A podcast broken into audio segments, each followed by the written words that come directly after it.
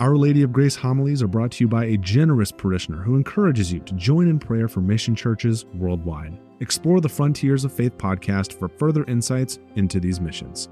El Señor esté con ustedes. Lectura del Santo Evangelio según San Marcos. En aquel tiempo, al salir Jesús de la sinagoga, fue con Santiago y Juan a casa de Simón y Andrés. La suegra de Simón estaba en cama, con fiebre, y enseguida le avisaron a Jesús. Él se le acercó y tomándola de la mano, la levantó. En ese momento se le quitó la fiebre y se puso a servirles. Al atardecer, cuando el sol se ponía, le llevaron a todos los enfermos y poseídos del, demonio, y todo el pueblo se apiñó junto a la puerta. Curó a muchos enfermos de diversos males y expulsó a muchos, a muchos demonios, porque, pero no dejó que los demonios hablaran, porque sabían quién era él. De madrugada, cuando todavía estaba muy oscuro, Jesús se levantó salió y se fue a un lugar solitario donde se puso a orar. Simón y sus compañeros lo fueron a buscar y al encontrarlo le dijeron, todos te andan buscando. Él les dijo, vamos a los pueblos cercanos para predicar también allá el Evangelio, pues para eso he venido. Y recorrió toda Galilea, predicando en las sinagogas y expulsando a los demonios. Palabra del Señor. Escuchamos todavía de, del principio del ministerio público de Cristo en el Evangelio de San Marcos y el Señor se había hecho muy popular de la noche a la mañana.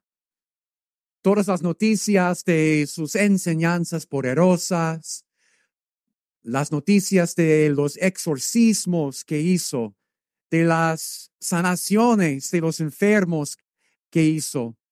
Todas esas noticias se habían extendido a todo el pueblo. Y San Marcos nos, nos, dice hoy en el Evangelio que todo el pueblo se apiñó junto a la puerta. Todos congregaron al, al lado de la casa donde estaba el Señor.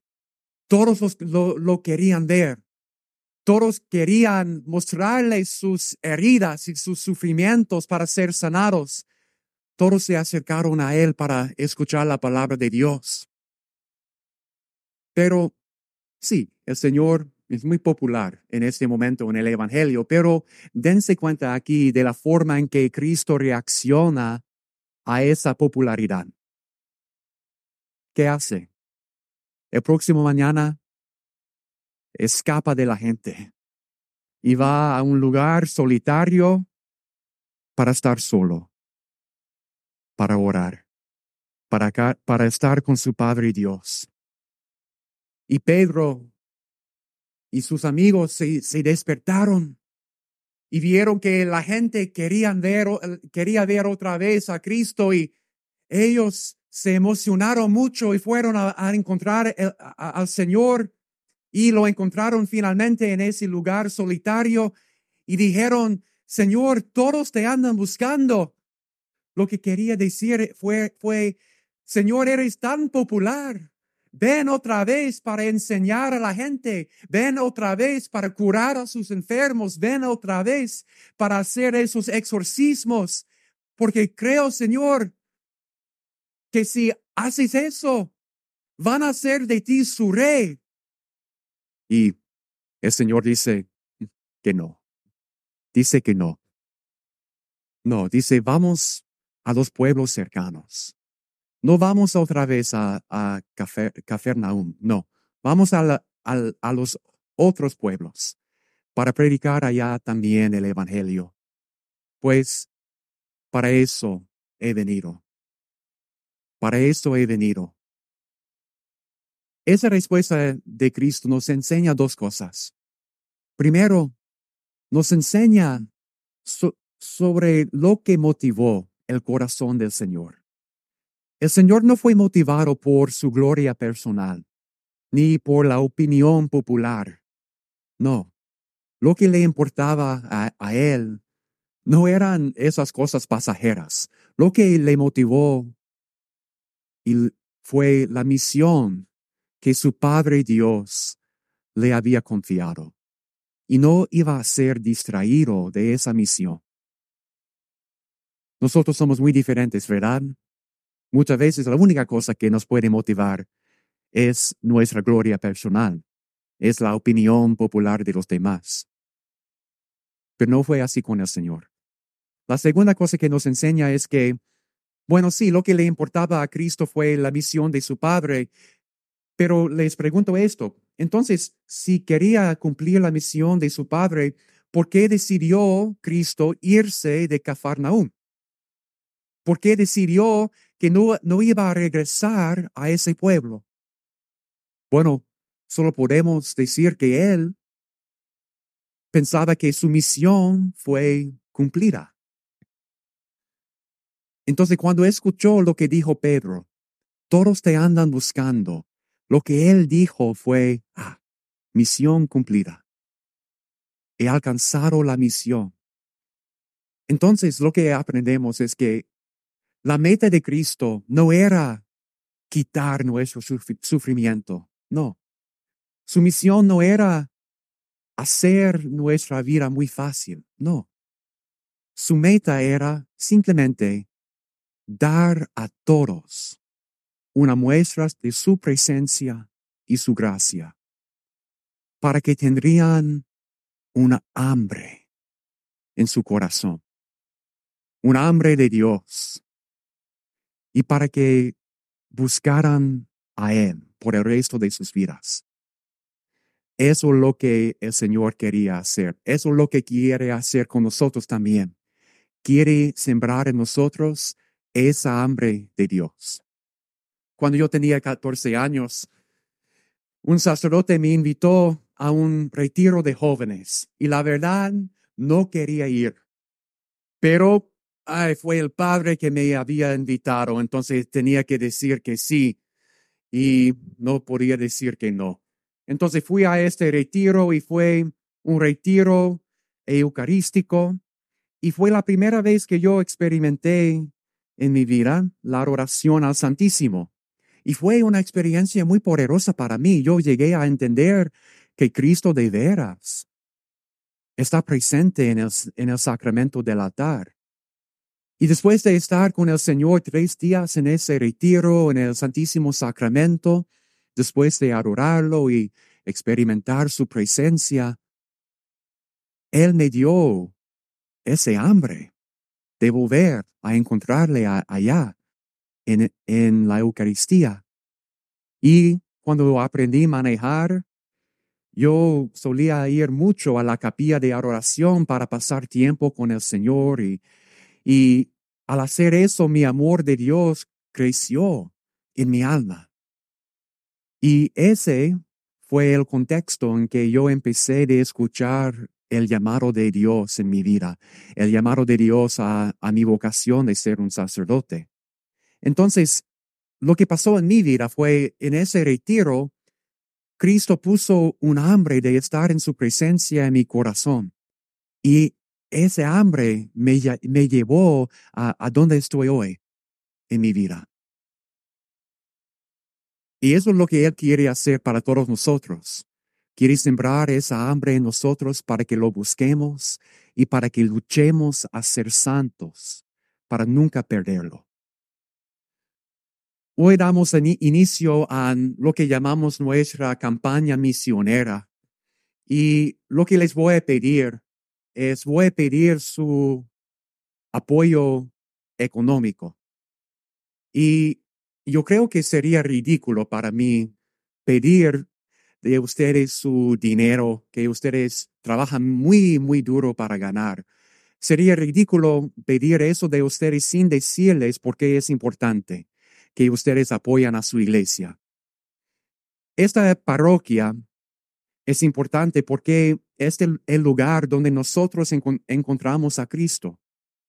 Es el lugar donde el Señor crea esa hambre en los corazones de los feligreses aquí.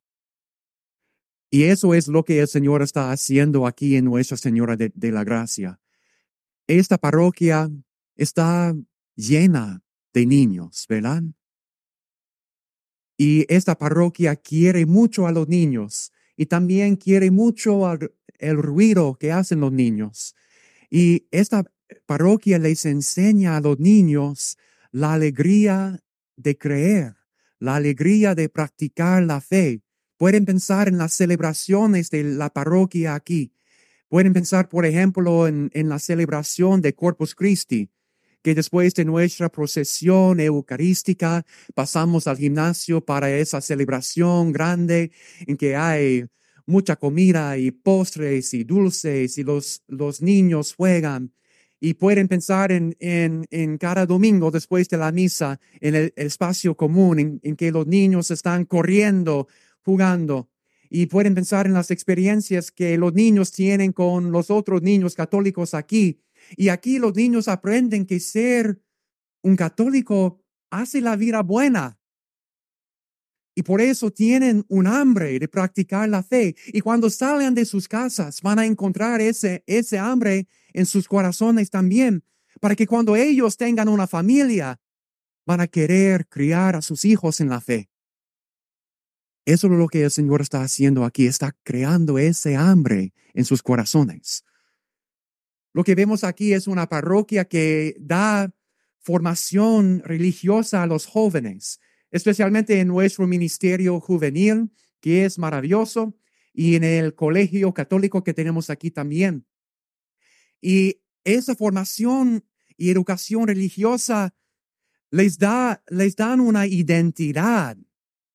Les dicen que a, a los jóvenes les dicen que son amados de Dios, que pertenecen a Cristo y que su vida tiene sentido, que tiene un propósito.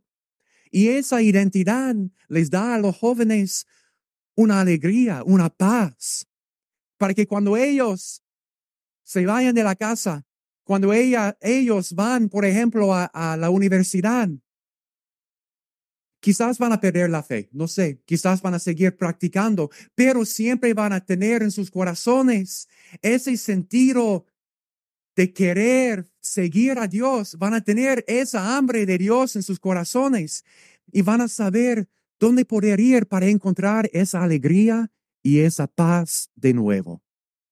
Y cuando encuentran esa hambre de alegría y paz, ¿qué van a hacer? Van a volver a la iglesia donde tenían esa formación para encontrarlas. Esta parroquia es una parroquia en que muchos encuentran la obra sanadora de la gracia de Dios. Y yo he escuchado muchas historias de, gracia de, de los feligreses aquí sobre la forma en que Dios sanó sus corazones la forma en que Él obró en sus corazones para sanarlos en la adoración al Santísimo, en la confesión, en un retiro, en la misa, lo que sanados llegan también a la conclusión que solo Dios basta y por eso siguen viniendo a la iglesia, siguen practicando su fe. El Señor está muy activo aquí, como estaba activo hace dos mil años, tratando de poner ese hambre de Dios en los corazones de todos los que le escuchaban. También está activo hoy en día y está tratando de poner esa hambre en nosotros. Y hermanos, eso es lo que estamos tratando de hacer, aquí, pero es muy costoso tener una parroquia como la nuestra. Y por eso una, una vez al año, no es algo que hago todos los domingos, una vez al año, lo que yo hago es que pido que todos nosotros paremos y que tomemos un domingo para poder pensar en cómo nosotros vamos a contribuir a esta obra de Dios de nuestra parroquia. Y la verdad es que yo reconozco que hacer esto es un poco confuso para la comunidad hispana. Y ustedes creen, yo sé, que los gringos hablan demasiado del dinero, pero la verdad es que muchas veces no, no saben que el sistema de este país, el sistema de las iglesias en este país es muy diferente al sistema que ustedes tienen en sus países de origen. Y en sus países el gobierno apoya a la iglesia. El gobierno da dinero a las parroquias. Pero aquí nosotros no recibimos fondos del gobierno. Y como ustedes saben, es muy caro es muy caro vivir aquí en los Estados Unidos. Y eso aplica a una parroquia también.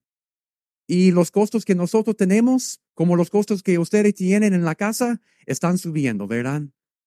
Y entonces, quiero darles unos ejemplos de los costos que nosotros tenemos aquí simplemente para tener una iglesia. Cada año, nosotros tenemos que gastar 130 mil dólares para pagar la electricidad.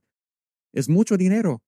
Cada año nosotros pagamos 90 mil dólares para pagar el, el equipo de limpieza que viene por la noche para limpiar toda la iglesia y la escuela. Pagamos 30 mil dólares por año para pagar el seguro médico de los sacerdotes, que es un requisito por la ley. Y por eso nosotros aquí, como no recibimos fondos del gobierno, tenemos que pedir las donaciones de ustedes, de los feligreses, para apoyar a su parroquia, para que nosotros continuemos los ministerios y los servicios que los ofrecemos a ustedes. Entonces, le vamos a dar a todos ustedes más información al final de la misa sobre cómo pueden apoyar a su parroquia, pero por ahorita lo que quiero que escuchen es la razón por la que pedimos su apoyo. Estoy pidiendo su apoyo, estoy pidiendo su ayuda económica, porque su apoyo nos ayuda a crear ese lugar donde Cristo nos puede tocar el, el corazón y donde Él nos puede llenar con el hambre de Dios ese hambre de Dios que nos lleva a la santidad y al cielo.